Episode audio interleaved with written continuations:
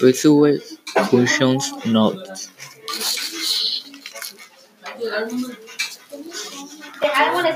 Finding inverses of relation. An inverse relation squashes the input and output values of the original relation. When a relation contains AB, the inverse re relation contains BA.